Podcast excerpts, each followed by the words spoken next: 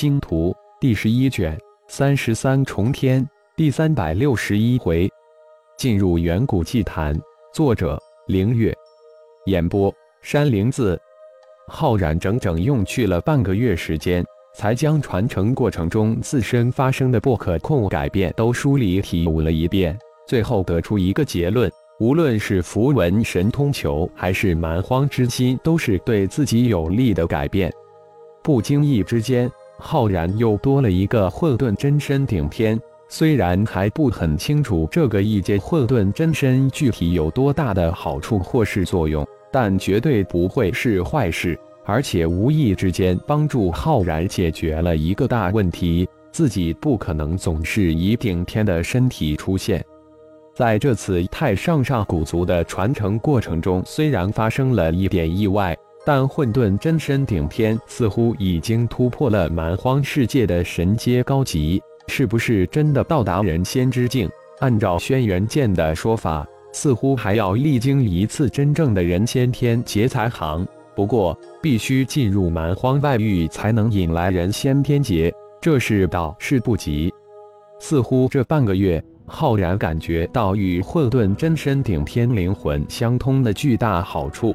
本尊与混沌真身只要想看，就能彼此清晰无比的看到对方灵魂及身体。本尊与真身如同个体的左手、右手一般。还有就是金元秘典修炼秘法，应该算是被混沌真身顶天得到了。这事浩然感觉还是比较糊涂，也不知道是否为真，更无法验证，也只能先放下了。时间也差不多了，必须前往纳塔古原解决浩然的红眼病，否则就赶不上与轩辕剑的二年之约。混沌真身顶天的出现。正好解决金鼎城空虚之险，有了混沌真身顶天坐镇，金鼎城无忧了。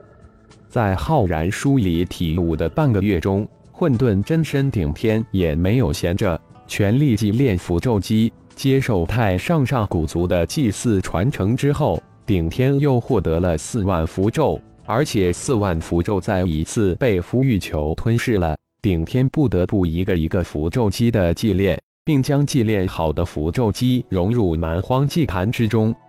有了顶天坐镇，浩然也没有什么好安排，因为混沌真身顶天就是自己的另一面，将蛮荒祭坛收入灵魂空间之中。浩然瞬移而去。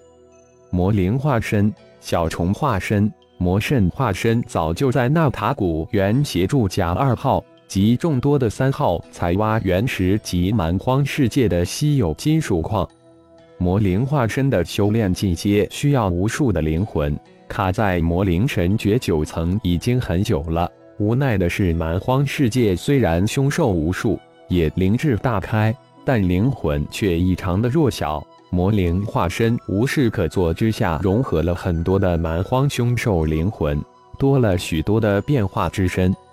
小虫化身的修炼就是吃，有什么吃什么，吃的越多，战力就越强大。因此，凶兽灵魂就给了魔灵化身，肉体则小虫自己吞噬干净。魔圣化身自修炼了十八形态冥王诀之后，也如血麒麟化身一样，突破到了伪仙之境，幻域越发的强大了。浩然瞬移的速度比起钟灵驱动蛮荒祭坛的速度快了不知多少倍，只用了不到五天的时间就赶到纳塔古园。现身甲二号飞碟之上的浩然立即召集魔灵、小枣、魔圣三大化身前来会合。浩然刚坐定，魔灵就突然出现在身边，瞬间合体，然后又离体而出，这是最快传递消息的方式。接着，魔圣也突然出现，合体、离体，随便找了一个位置坐下。这时，小虫的身形也从甲二号飞碟金属壁中走出，然后大踏步向浩然走来，一边嚷道：“论逃跑速度，我的确比你们差一大截。哎，谁叫我只能吃，不能修炼呢？”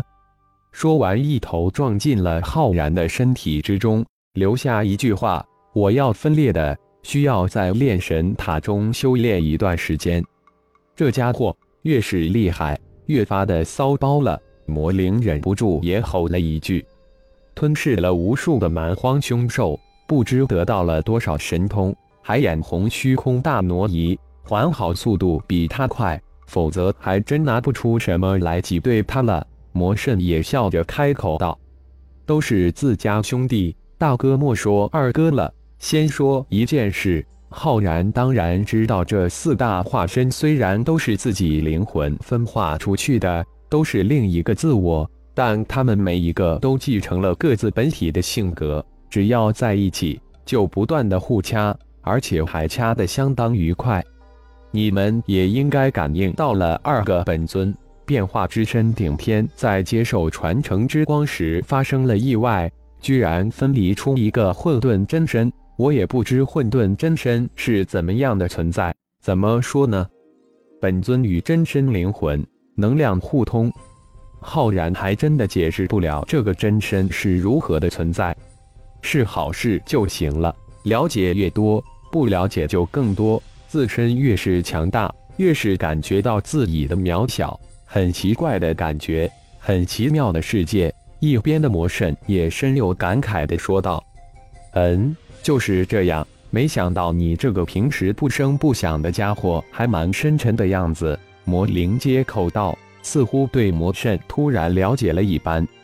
我也是这样想的。我准备将混沌真身先留在蛮荒对域，金刚、苏浩、昊天他们不久就会到达金鼎城，有了顶天坐镇，我也安心很多。说起来，这次意外也真解决了一个难题。